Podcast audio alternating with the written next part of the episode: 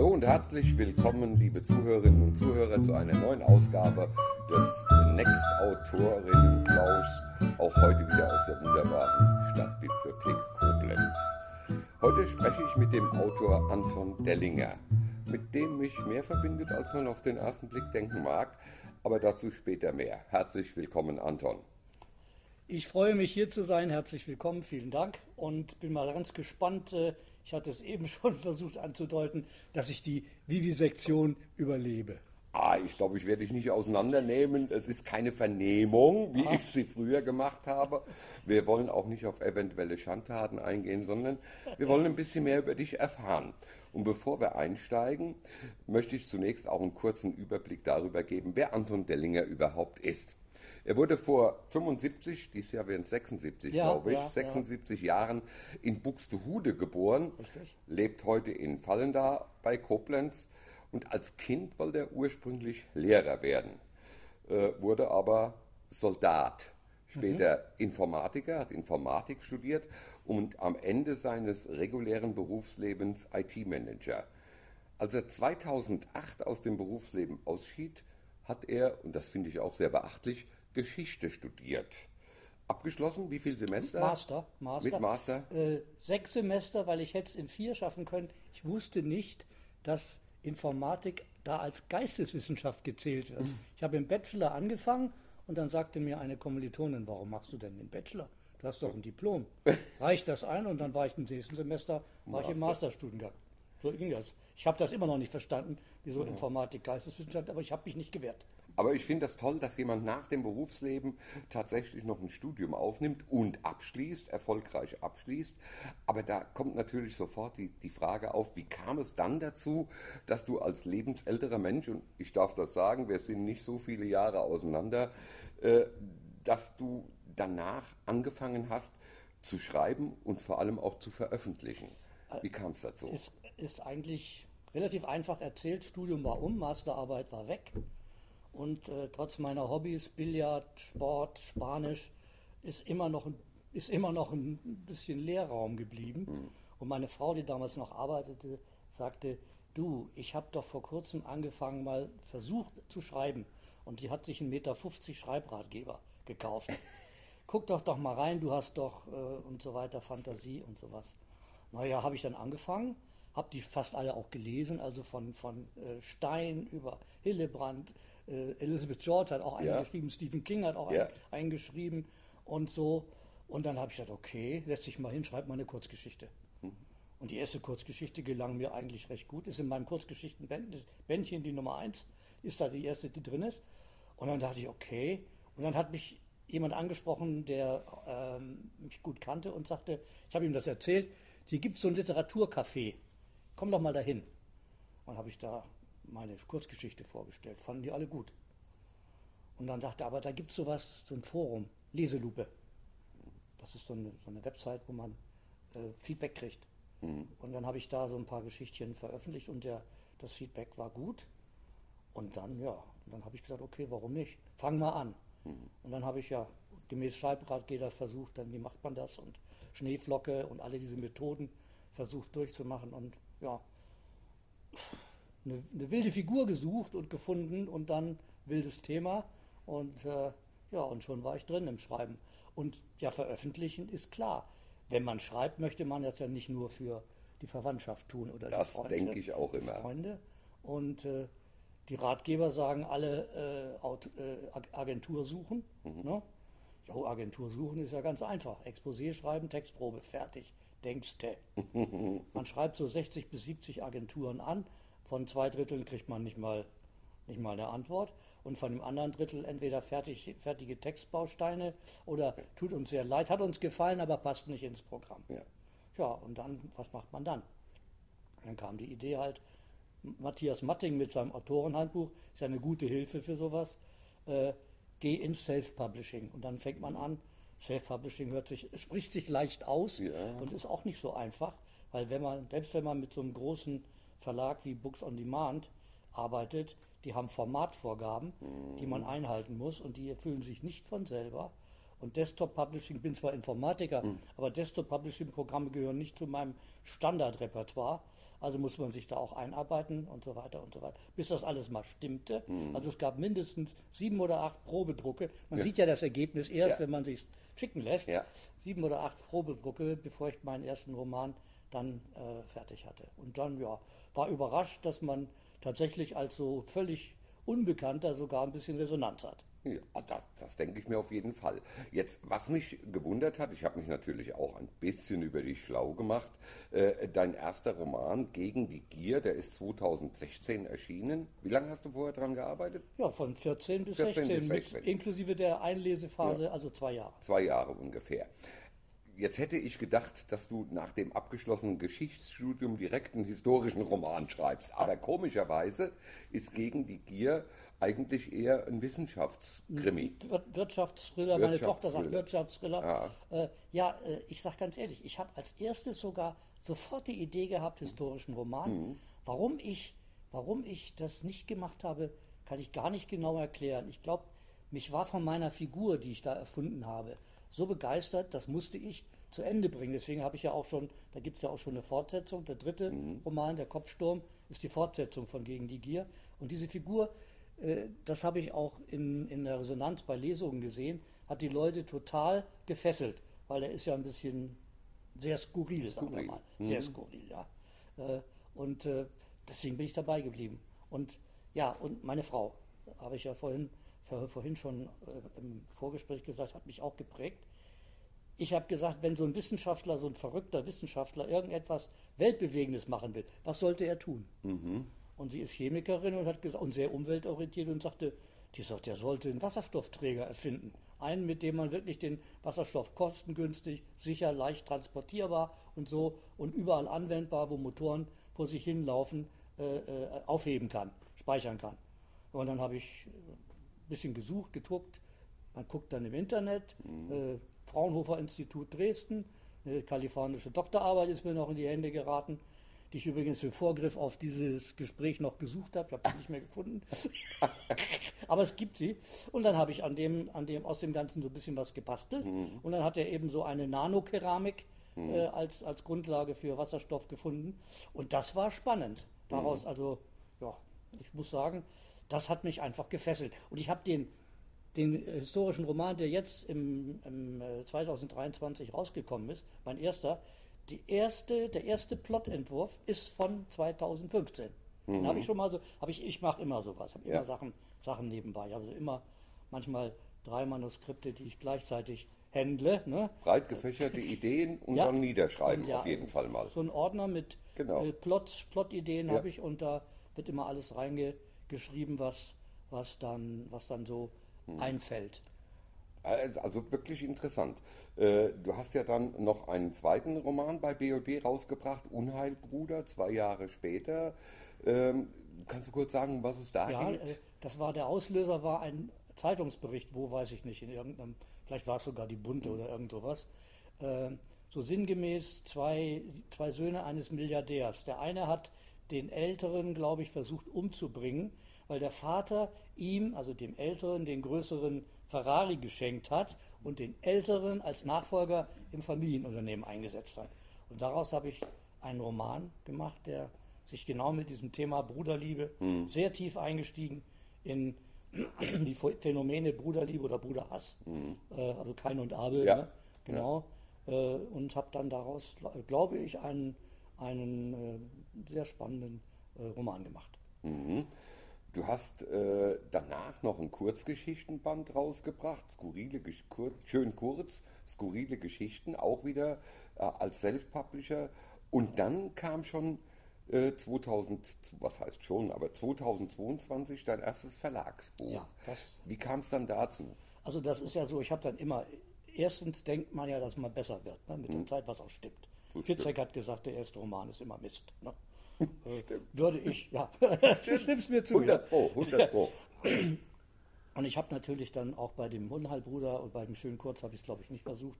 Äh, Kurzgeschichten gehen nicht so. Äh, auch versucht, eine Agentur zu finden, keine gefunden. Und dann habe ich gesagt, okay, jetzt bist du so weit, jetzt kannst du das besser. Und habe äh, bei Rainer Wegwert, auch ein Autor für einen Jugend-Fantasy-Roman, sehr erfolgreich, da hatte ich auch mal ganz, habe ich noch vergessen, ganz am Anfang einen Schreibkurs gemacht. Äh, bei dem habe ich einen Exposé-Kurs gemacht. Also wie schreibt man ein Exposé? Ich hatte eins und war mir nicht sicher, kann ich damit jetzt zu Agenturen gehen und habe dann bei Rainer Wegwert, Wegwert diesen nicht ganz billigen Kurs gemacht und äh, falls der Rainer das hier hört, möge er sich nicht ärgern. Er hat mir genau einen Satz Änderung in meinem eigenen Entwurf gebracht, dieser, dieser teure Kurs. Aber es hat mir nicht geschadet, unabhängig. War bestätigt. War Bestätigung ist ja auch wichtig. Und das hat dann auch geklappt. Mit diesem Exposé habe ich dann tatsächlich eine Agentur gefunden. Mhm. Und die Agentur hat dann, äh, nachdem Verlage wie Rowold leider abgelehnt haben, ne, Mhm. ich kriegte den Hinweis, Rowold interessiert sich nach einer Woche bei der Agentur. Ich schwebte schon auf allen Mhm. Ja, ja, möglichen ja, ja, Wolken. ja. Aber dann kam, äh, er war ihnen nicht regional genug. Mhm. Also das Regionalkrimis sind ja heute so eine äh, sehr erfolgreiche Ja. Mode, hätte ich beinahe gesagt. Gut, und dann hat sie weitergesucht, hat sie dann diesen kleineren Verlag gefunden und hat gesagt, der interessiert sich, haben wir da ein Manuskript hingeschickt, etc. Ja, und dann tat sich eine Weile nichts. Und dann kriegte sich richtig von ihr die Information, er will sie. Boah, super. Aber ich hörte dann nichts mehr. Der Verlag wollte sich melden, tat er nicht. Dann habe ich da angerufen und der Verleger, seinen Namen weiß ich gar nicht mehr, weil es war nur eine Zwischenstation, sagte ja, also ist denn, hat denn die Information Sie nicht erreicht? Wir haben jetzt Pandemie, wir machen keine neuen Verträge. Ich sagte, das kann doch nicht wahr sein. Ja. Und dann bin ich eine Stunde auf dem Aldi-Parkplatz, das weiß ich noch, mit dem Handy am Ohr, habe ich auf ihn eingeredet, bis er sagte, ja gut, bei der nächsten Konferenz im September können Sie nochmal anrufen. dann habe ich also nochmal ein halbes Jahr gewartet, das war glaube ich im April, ein halbes Jahr gewartet und dann rief ich an und dann, nee, ich habe geschrieben, schrieb er zurück, ja, ist alles klar, ist, äh, Interesse ist da, aber ich bin nicht mehr der Verleger, ich habe die Führung des Verlages abgegeben. Es ist, Murphy's Law. Was ja, genau, gehen kann, genau. Und der neue, und der neue äh, hat aber gesagt, der wird sich's angucken. Dann sitzt man natürlich auf Kohlen. Was heißt das? Angucken. Ne? Was macht der denn jetzt? Dann habe ich mir gedacht, okay, was tust du? Ich habe ihm eine Mail geschrieben und, und ihm zu dem neuen Job äh, gratuliert. Ne? Und zu der Verantwortung, die er jetzt übernommen hat. Also, ne? Clever. Ne? Und, äh, und so, ob er denn meinen rum, ja, er hätte noch keine Zeit gehabt, er wird sich melden. Melden. Ich bin ja, Geduld ist mein zweiter Vorname. Ich habe also wirklich dann auf Kohlen gesessen und dann tatsächlich äh, nach etwa drei Wochen kriegte, kriegte ich eine Mail, äh, er hat Interesse, aber es dauert noch. Ja. Und dann, ging, dann gingen wir in Urlaub. Wir gingen in Urlaub und das war, glaube ich, 14 Tage. Wir waren irgendwo im Norden. Nichts, keine Reaktion mehr. Kam wieder, während des Urlaubs habe ich meine Spam-Mails nicht gelesen, weil auf dem iPad kommt man nicht so ohne weiteres mit der Mail an die, an die Spams, sondern nur an die oberen Ebenen. Tja, und zu Hause lag, also ich meine, ich lese sie immer durch, bevor ich sie lösche. Ein Glück. Einen Tag, nachdem wir auf Urlaub, in Urlaub gefahren worden war, äh, worden, wurden die, äh, kam eine Mail von ihm, äh, ob, ich, ob er mir einen Vertrag schicken soll. Also der hat dann noch 10, 11, 12 Tage gewartet, bis eine, bis eine Reaktion von mir da war. Hm. Natürlich sofort geschrieben. Und das war der erste Vertragsvertrag. Super.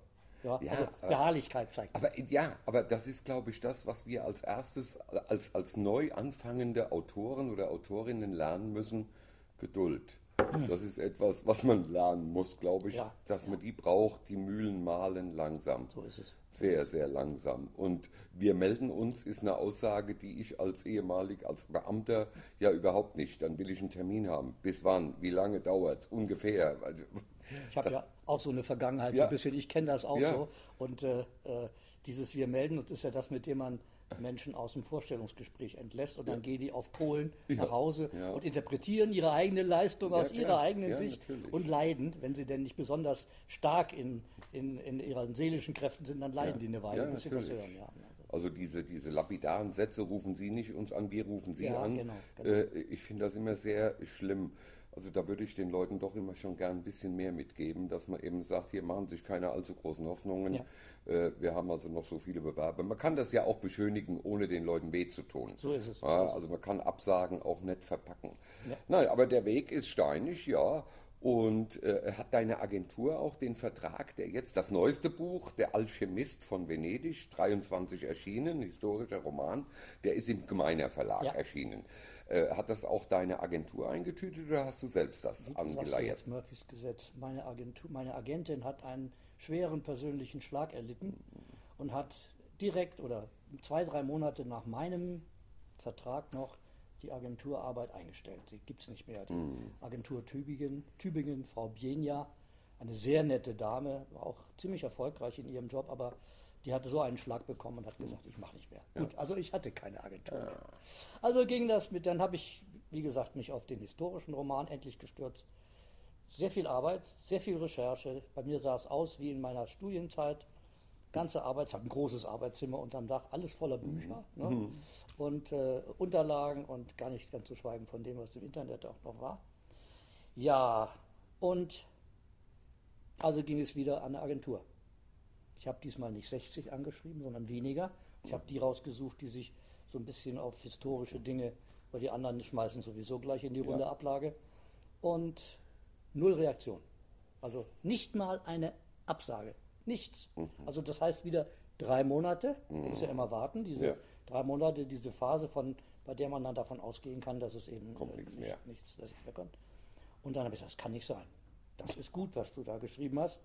Und dann habe ich mir auch auf irgendeinem Forum gab es eine Liste von zehn oder zwölf Verlagen, die sich auf historische Romane äh, äh, äh, spezialisiert haben. Und da habe ich dann sechs von angeschrieben und zwei haben reagiert. Einer war der Meiner Verlag, sofort. Und der andere hat dann zwei Tage, nachdem Meiner mir zugesagt hatte, hat dann der andere abgesagt. Hätte ihm gefallen, aber es würde nicht so passen. Ja. Und ja, also das war, so einfach ist das gegangen. Toll. Ja, aber es, es, es klingt einfach, aber man vergisst immer den langen Weg dahin. Ja. die Ja. ganze Vorgeschichte. Im Endeffekt hört sich das einfach an. Ja, ich habe Gemeine angeschrieben und Gemeine hat genommen. Und jetzt haben wir einen Vertrag. Klingt einfach, ist es aber eigentlich ja nicht. Zudem auch, wie gesagt, meiner hat mir den Vertrag auf das, äh, auf das Exposé hin, wie gesagt, mit Exposé, Exposé-Lehrgang natürlich ein gutes Exposé und 50 Seiten Textprobe hin. Ne? Ja. Und das Manuskript kannten die noch gar nicht, das Ganze, und haben mir trotzdem den Vertrag gegeben. Ja. Also insoweit bin ich sehr zufrieden. Kannst du sehr zufrieden sein. Mal- Auf jeden Fall. Also es ist eine, ja, ich will jetzt nicht sagen Bilderbuchkarriere, aber es, es ist eigentlich ein, ein sehr schöner Werdegang von den ersten Gehversuchen, von den Selbstveröffentlichungen als, als Self-Publisher bis hin zum ersten kleinen Verlag. Und dann Gemeiner ist ja schon ein, ein mittelgroßer Verlag, also ist, kann sich sehen lassen. Du hast ja auch mit, mein, mit meiner angefangen. Ich habe auch drei Bücher mit meiner äh, veröffentlicht, ja. Äh, also von daher, das ist ein, ein, ein super Einstieg. Und du hast ja sicherlich noch einiges vor. Da kommen wir später drauf. Da kommen wir später noch drauf. Also du hast auf jeden Fall den richtigen Weg gewählt.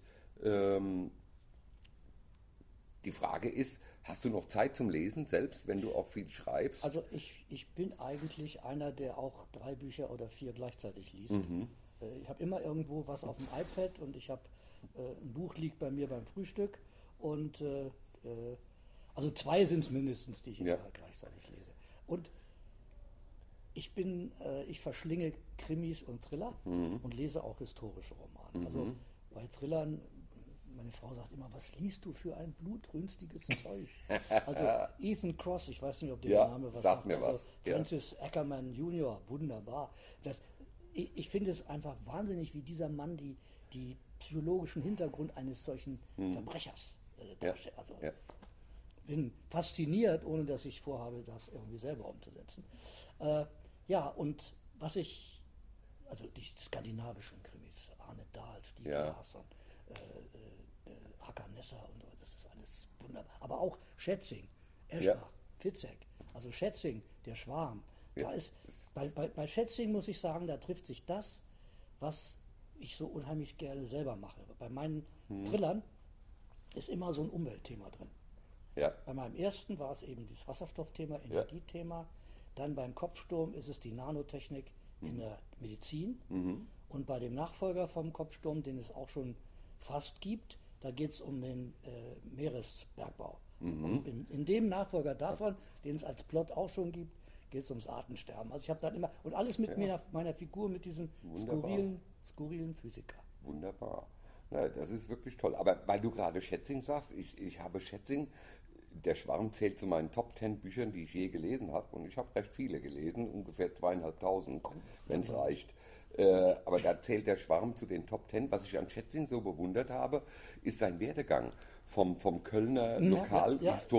ich auch Krimi gelesen. äh, äh, und dann äh, zum Wissenschaftsthriller und, und Umweltthriller.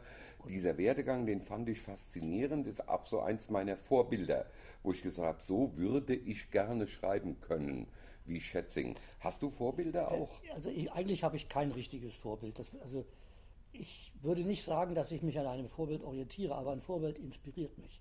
Also Schätzing inspiriert mich mit seiner unglaublichen, intensiven und weit gefächerten Recherche. Also der hat ja aus den Notizen für den Schwarm nochmal 1000 Seiten Buch gemacht. ne? Also unglaublich. Ja. Äh, das ein bisschen langweilig ist, ist mehr ein Sachbuch geworden als ein Roman. Aber trotzdem ist es hochinteressant. Und dann gibt es, also einer, der, der mich wirklich auch total inspiriert hat, ist der Daniel Kehlmann. Die Vermessung der Welt hat mich umgehauen. Ja. Und mein Alchemist von Venedig, die Idee dazu, die habe ich von Kehlmann. Kehlmann, der hat zwar nichts über Venedig und die Sternwarte da oder sowas geschrieben, aber er hat zwei historische Persönlichkeiten in einen, als zwei echte Persönlichkeiten in einen fiktiven Raum in der Geschichte eingepackt und hat die agieren lassen. Und genau das tue ich im Alchemisten von Venedig Ja. auch. Leibniz und Newton sind äh, Zeit, Zeitgenossen Ja. und waren ja, haben sich nie gesehen in Ja. ihrem Leben und waren ja äh, Gegner, in, haben sich ja wegen dieser Infinitesimalrechnung bekämpft bis aufs Messer, betrogen und gelogen. Ne?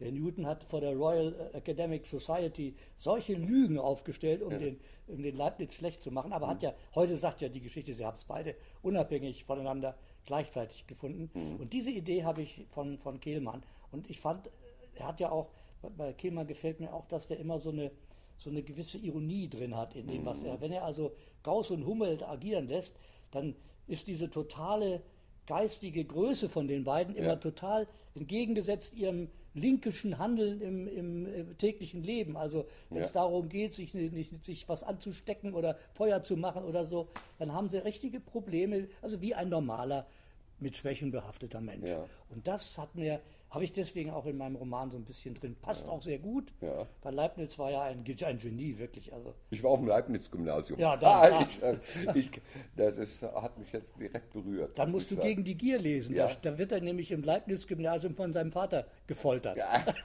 Und der Vater ist Direktor vom Leibniz-Gymnasium Oh, oh. in, in Hannover. Wir haben dieses Jahr 50-jähriges Abiturtreffen. Ich bin mal gespannt. Da werde ich mal äh, Ja, vorarbeiten. Äh, ja, jedenfalls, ähm, er ist ja im, auch im täglichen Leben, seine Neugier macht ihn ja kaputt. Mhm. Der will ja, der hat ja dieses berühmte Wort, ich habe die Zeit über nicht alles, nicht, tagsüber nicht die Zeit, alles aufzuschreiben, was ich in, in nachts an Gedanken habe. Mhm. Und manchmal ist der Tag zu kurz, um alles aufzuschreiben, was mir eingefallen ist. Mhm. Und das ist auch so. Mein Mann, ich weiß nicht, du hast wahrscheinlich mal so eine, so eine, so eine Seite von ihm irgendwo gesehen, wie er Mhm. Ja. die geschrieben hat und wie er, Irre.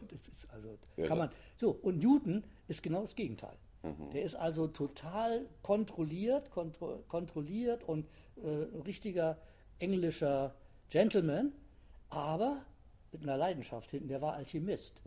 Das ist also kein Witz, was ich da schreibe. Mhm. Ja, der ja. war Alchemist, hat es aber immer geheim gehalten und war ein totaler Nörgler und den äußerlichen Formen sehr abgeneigt.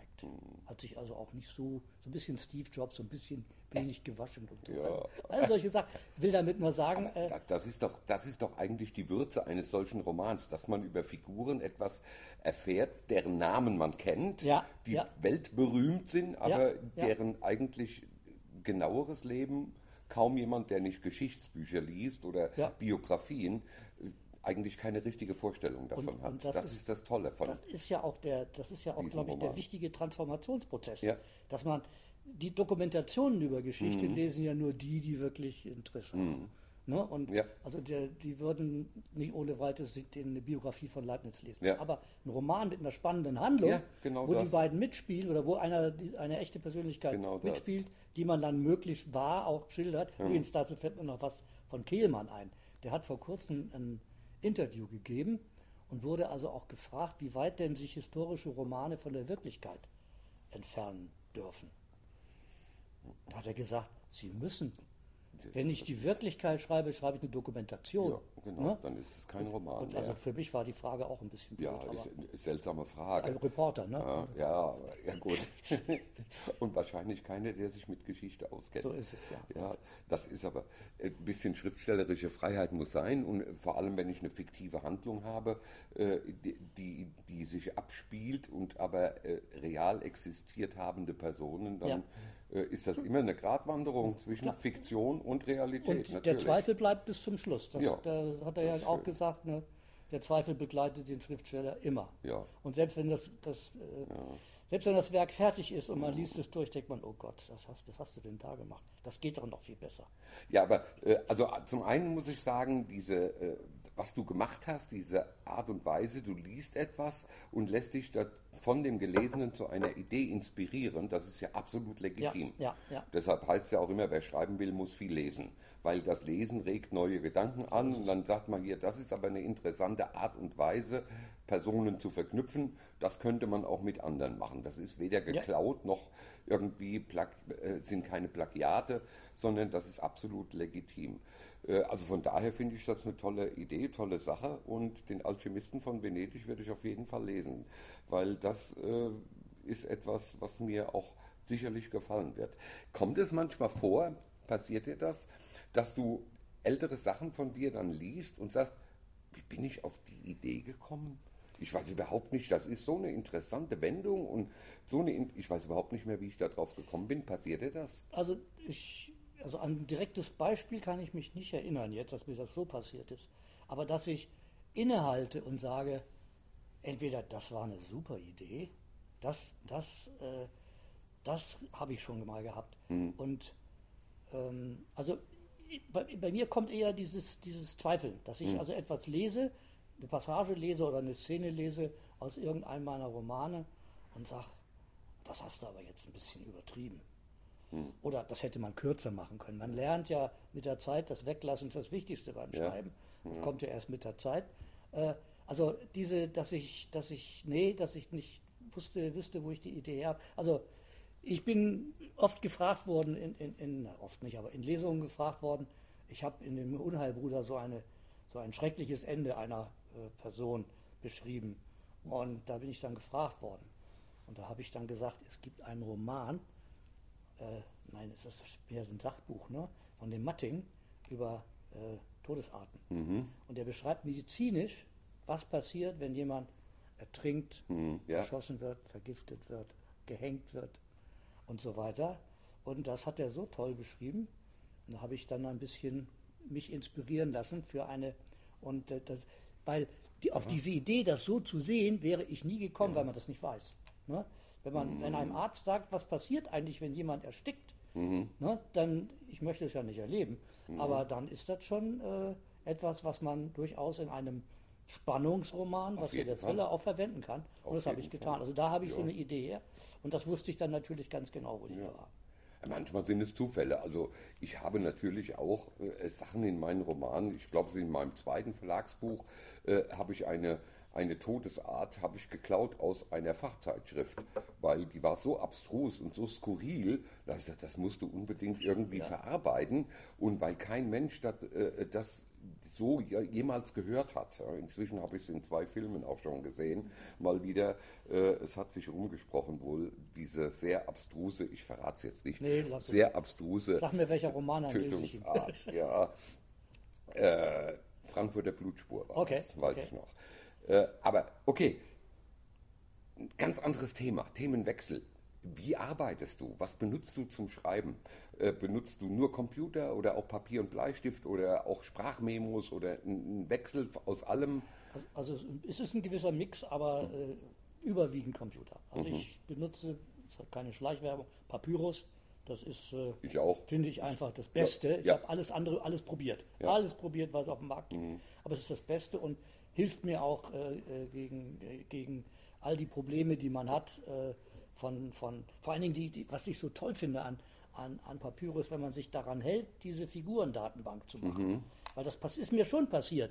dass ich eine Figur hatte, die mit braunen Augen anfing und am Schluss dann blaue hatte. Also ja, man lacht ja darüber. Ich glaube, es ist jedem schon das, passiert. Jedem. das kann doch nicht sein. Und wenn man aber da mal nachguckt, nicht, dann Halblange blonde Haare und dann ihr schulterlanges schwarzes Haar. Ja, ja, also, ähm. Was? Also, also Papyrus nutze ich und äh, ja, ich, ich sitze in meinem Arbeitszimmer. Ich habe ein Arbeitszimmer mit Blick auf Niederwert, ne? also von leichter Höhe, wir in einer, einer Anhöhe hin zum Wüstenhof ist unser Haus.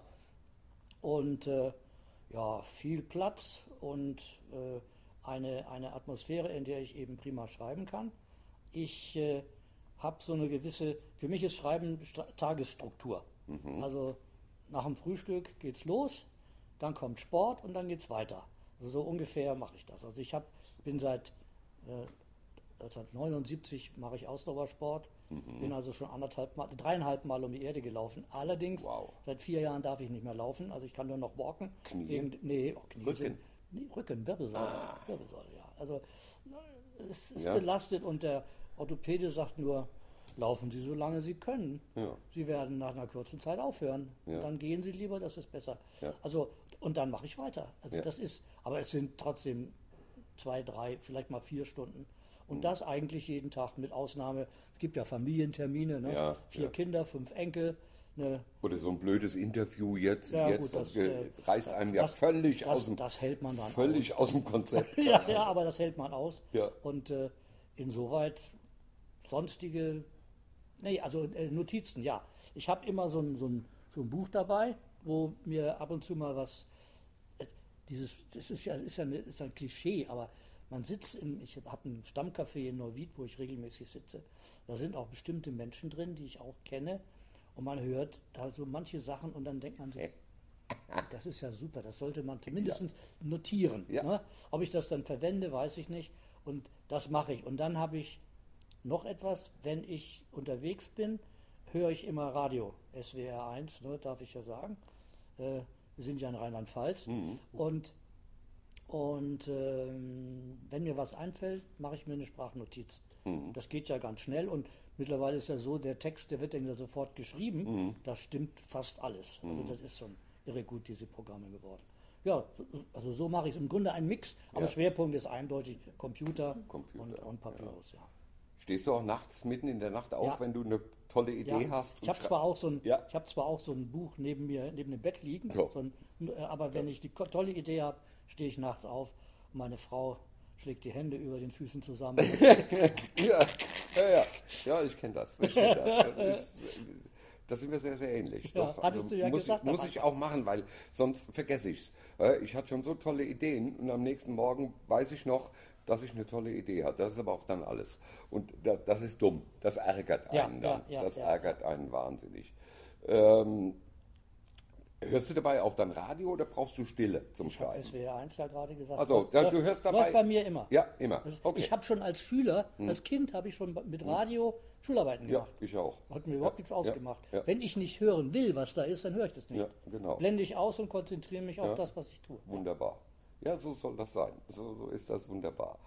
Äh, Mangelt es dir irgendwann mal an Motivation oder äh, bist du immer absolut motiviert? Oder hast du auch mal Zeiten, wo du sagst, ich habe keine Lust und musst dich wieder neu motivieren? Wenn ich ehrlich bin, wenn ich ehrlich bin, hat mir noch nie an Motivation gemangelt. Und äh, ja, es, es, gab, es gab mal eine Phase, da, da äh, aber das war ganz kurz und dann habe ich, habe ich einen einfachen Trick angewendet. Den würde ich auch wieder anwenden, wenn ich nochmal noch mal in so eine Phase komme. Ich habe meinen ersten Roman genommen und habe ihn von Anfang bis Ende gelesen. Und dann habe ich gesagt, Mensch, das hast du aber gut gemacht.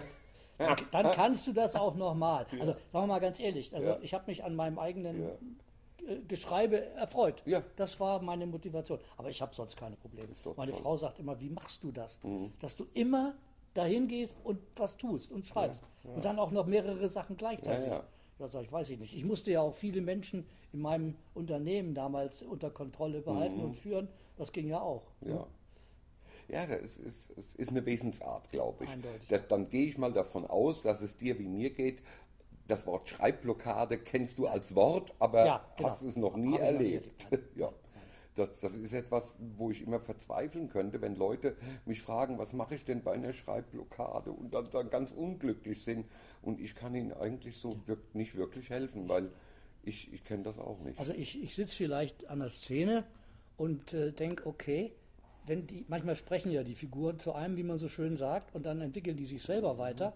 Und dann sage ich, okay, jetzt brauche ich aber irgendetwas, wie bei einer Kurzgeschichte, Ja. jetzt brauche ich einen schönen Twist. ja, Und ich versuche die, die Kurzgeschichten, ich schreibe immer noch welche zwischendurch, Mhm. eigentlich immer, ich mache mir zuerst Gedanken über einen richtig guten Twist. Ja, Ne? ja. Und dann geht das, geht die Geschichte los. Und Ja. wenn ich dann da vorstelle und sage, was passt denn jetzt? Das ist aber keine Blockade, das ist einfach die Zeit, die man zum Nachdenken braucht. Ne? Und manche Dinge reichen eben erst auch. Dann gehe ich laufen Ja. ne? und nach dem, ach, beim ersten Roman, da habe ich ja, ein Vierteljahr habe ich über den Schluss gebrütet. Ich hatte einen Schluss. Ja. Aber es war ein Schluss, es war kein richtiges Ende, es war Ja. nicht gut. Ja. Mhm. Es war nicht gut, ich wusste, das ist nicht gut, aber ich hatte ihn nicht. Und dann, ja, beim Laufen, damals bin ich noch gejoggt, naja, 2015, 16 Mhm. bin ich ja noch gejoggt, äh, plötzlich macht es Klick, so muss es gehen. Mhm. Und dann bin ich nach Hause, habe geschrieben, wie- ich glaube, ich habe mich gar nicht ausgezogen. Habe mich sofort hingeschrieben Ja. und der Schluss ist jetzt drin und der ist richtig gut. ja, Ja. das ist, so, so geht es eigentlich. Nur so kann es gehen. Ja. Also ich, ich habe mal in einem äh, Kurs kreatives Schreiben den Leuten gesagt, wenn ihr visuelle Menschen seid, äh, euch auch im Kopf Bilder vorkommen, dann stellt euch doch einen Film vor. Es unterhalten sich zwar. Wie schreibe ich einen schönen Dialog? Hm, gute Frage. Ich stelle mir dann immer zwei Leute vor, die sich unterhalten. Und das, das spielt sich dann, als würde ich einen Film sehen. Da unterhalten sich zwei. Und dann fallen die sich auch ins Wort, wie das so üblich ist, Ja. weil das sehe ich ja dann. Und dann braucht man das einfach nur aufzuschreiben. Klingt gut, ja? Einfach nur aufschreiben. Ja, das, das klar, das sagt sich so leicht, aber es ist wirklich so. Äh, wenn man, gerade wenn man einen Dialog schreibt, das, das fällt mir auch immer wieder auf, der, man fängt an und dann antwortet der andere und die Antwort impliziert sofort die nächste und das, das entwickelt sich. Also als Ja, wie du sagst, ich, also ich stelle mir jetzt keine Person vor, das ist auch nicht so direkt, also bildhaft, aber ich weiß, da spricht der und da spricht der und dann handeln die ein Problem aus oder streiten sich oder was weiß immer, was auch immer. Ich, das ist, das kommt dann von selber. Ja, Äh, Ich ja. habe früher immer gelacht, wenn einer gesagt hat, die Figuren sprechen. Ja. Aber sie tun das. Doch, sie tun das. ja. ja Sie tun das.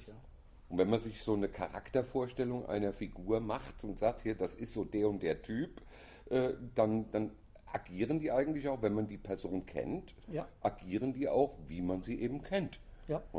Wenn das ein, ein, ein blöder Typ ist, dann reagiert er eben auch blöd und macht Leute an oder, oder beschimpft die Ja. oder so. Ja. Das hat man ja dann in seiner Fantasie so vor, vor, vor dem inneren Auge So eigentlich. Ja. Wenn Leute dich jetzt ansprechen würden und sagen, was, ich würde gern, das hat man ja oft, ach, ich, ich könnte auch ein Buch schreiben. Das ist ja wohl das, was man am meisten hört. Ich könnte ja bei meinen Erfahrungen, die ich gemacht habe, auch ein Buch schreiben. Wenn dich Leute ansprechen und sagen, ich würde gern ein Buch schreiben, was würdest du denen für einen Tipp geben? Also die erste, erste wäre, Ihnen die Frage zu stellen, hast du Selbstdisziplin?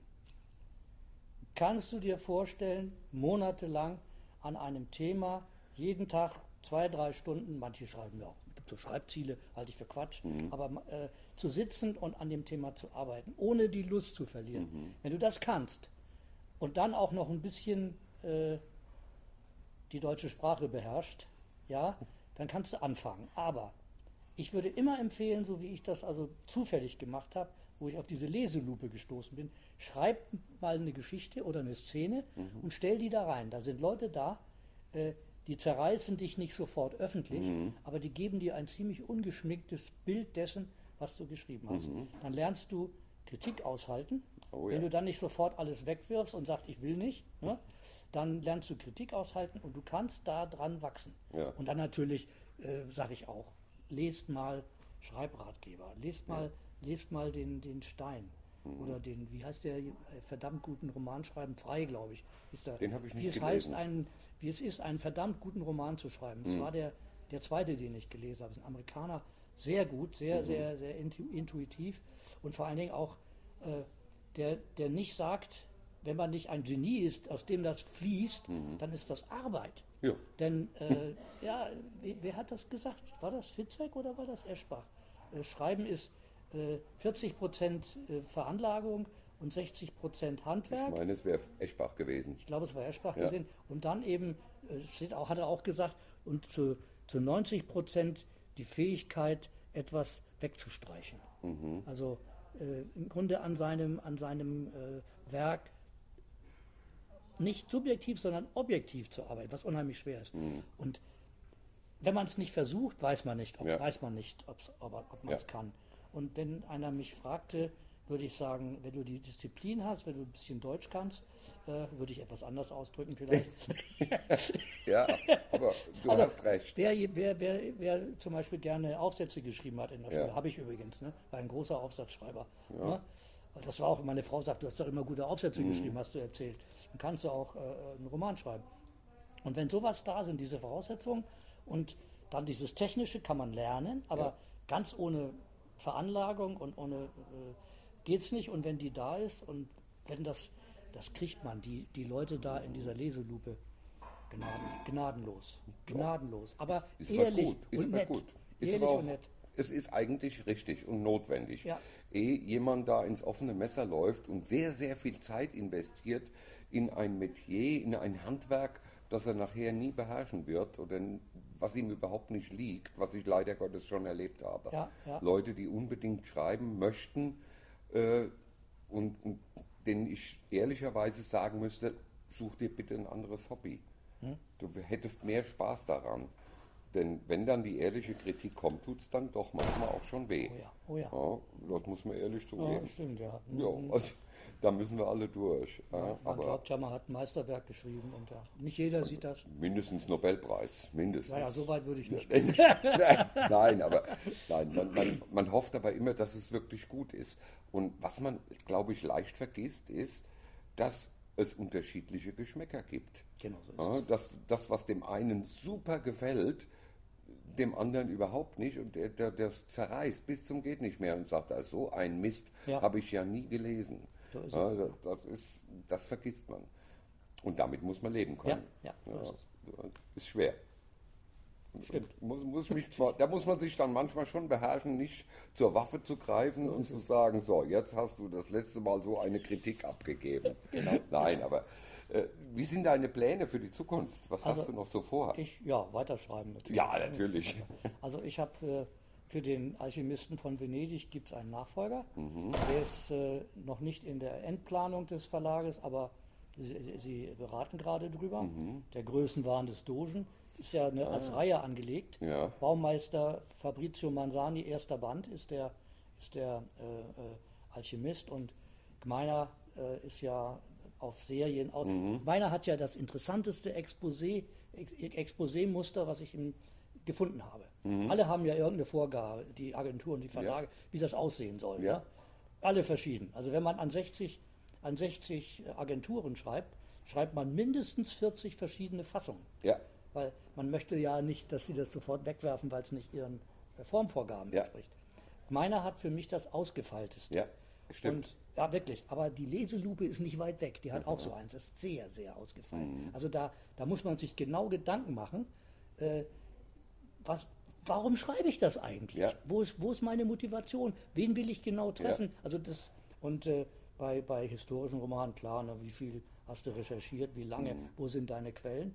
Ja, also da, das habe ich. Dann habe ich den, den Nachfolger vom Kopfsturm, der ist fertig. Mhm. Äh, da habe ich das Problem jetzt mit meinem Verlag, der kann sich nicht entscheiden. Mhm. Und äh, ähm, dann habe ich noch einen, einen, einen politischen Roman, Politthriller 2049, 2049 spielte er in einem dystopischen Deutschland.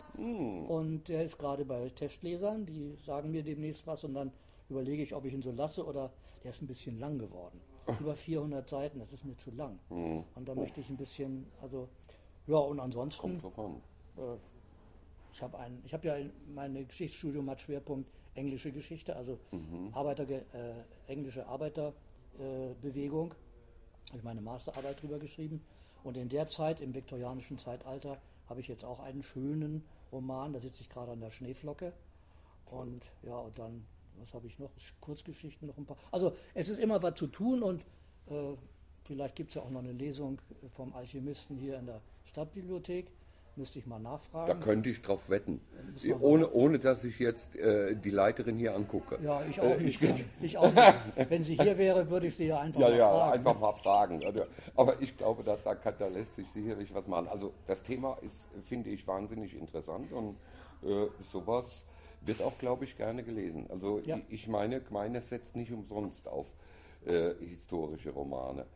Das ist eine, eine interessante Sache und ich kann damit, das, das finde ich das Schöne an historischen Romanen, dass ich damit Geschichtswissen so en passant vermitteln kann. Ja. So beiläufig, Leuten, die niemals sich für Geschichte wirklich Ja. interessiert haben. Aber auf einmal, wenn es in eine schöne, spannende Handlung, vielleicht auch noch an einem interessanten Ort, wie, Ja. wie Venedig, äh, spielt, auf einmal interessieren sie sich für Geschichte. Das war genau die Und, Frage. und hinterher kommen dann und hinterher kommen dann so Sätze wie das habe ich ja gar, Gar nicht gewusst, ja. Ja. Ja, ja, ja. Das also, ist drollig. das- Die, diese Frage hat mir, hat mir die, bei Antenne 4, hat, Antenne Koblenz, hatte ich mal ein Interview, die haben mir genau diese Frage gestellt. Was ist denn der Sinn von historischen Romanen? Habe ich ihnen genau das gesagt. Ja. Die Menschen würden sich nicht so sehr interessieren Ja. für das, wenn das als Dokumentation kommt. Das Ganz ist ja genau. überall, man kann ja alles lesen. Alleine über Venedig gibt es, also ich habe beim letzten Roman, ich glaube 40 Quellen.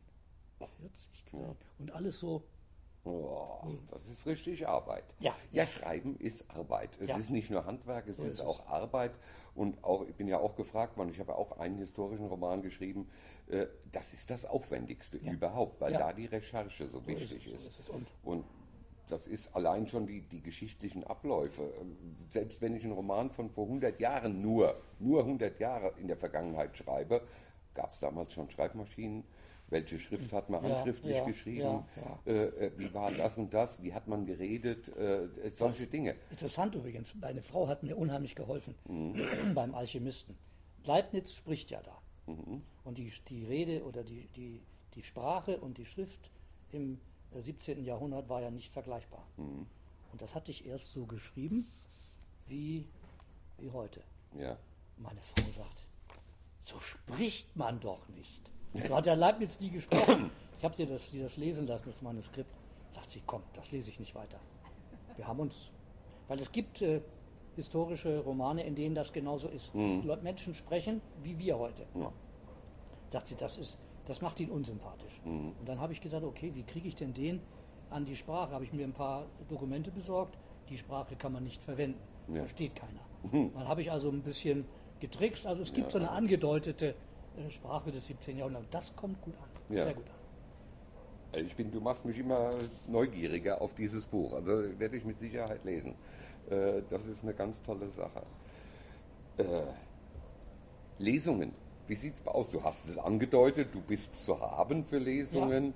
Ähm, Ich bin im, im äh, Lesungskatalog von Beiner natürlich ja, und habe hier im Neuwieder und Koblenzer Raum auch schon Lesungen gegeben. Aber nicht viele. Also der Self-Publisher hat ja keinen Namen. Ja, ne? ja. Versuch mal bei Reufel eine Ja, Lesung zu bekommen. keine Äh, Chance. Die gar nichts. Die, die gucken dich an und gucken über dich weg und sagen, wer, wer war das? Dellinger? Nie gehört. Nee, also das kann eigentlich nur, das, ich habe die Lesung in Cafés, in Volkshochschulen, Mhm. zwei Volkshochschulen in Neuwied habe ich zweimal in der Volkshochschule gelesen. Dann äh, in drei, ich bin viel, viel in Neuwied wegen meinem Billardspielen. Ja. Ich da regelmäßig Billard spiele Mhm. und äh, habe da in, in zwei Cafés, äh, in einem sogar schon die dritte, da kommt die vierte jetzt. Mhm. Und ja, das ist so. Und alles andere ergibt sich. Ne? Die, Mhm. Also eine richtige Planung in dem Sinne habe ich im Moment nicht. Leider. Oder auch nicht. Lesungen machen sehr viel Spaß, wirst du wissen. Ja. Also wenn Ja. so 20 Leute um mich rum, ist sehr einfach wunderschön. ich liebe es. Ja, für, den, für den Alchemisten habe ich ein Astrolabium mitgenommen. Wow. Äh, ja, nicht, dass es nicht schon echt ist, sondern Ja, ja, ein selbstgebautes. Da ja. gibt es ein Holzmodell. Und äh, weil auf dem Titelbild ist ja ein Astrolabium drauf. Und das ist super geworden, das Titelbild. Und das erkläre ich dann so ein bisschen und dann hat man die Leute sofort, du weißt, ein Hook. Ne? Hm. Ja, ja. Und äh, der beste Hook war der, mein erster Roman gegen die Gier. Diese Figur ist ja sehr, sehr äh, eigenartig. Der wurde vom Vater mit Gewalt erzogen und wurde geprügelt. Und er konnte dieses Prügeln nur ertragen, indem er sich per Zufall in Eigenhypnose begab. Und zwar mit Schuhen. Und das ist ja.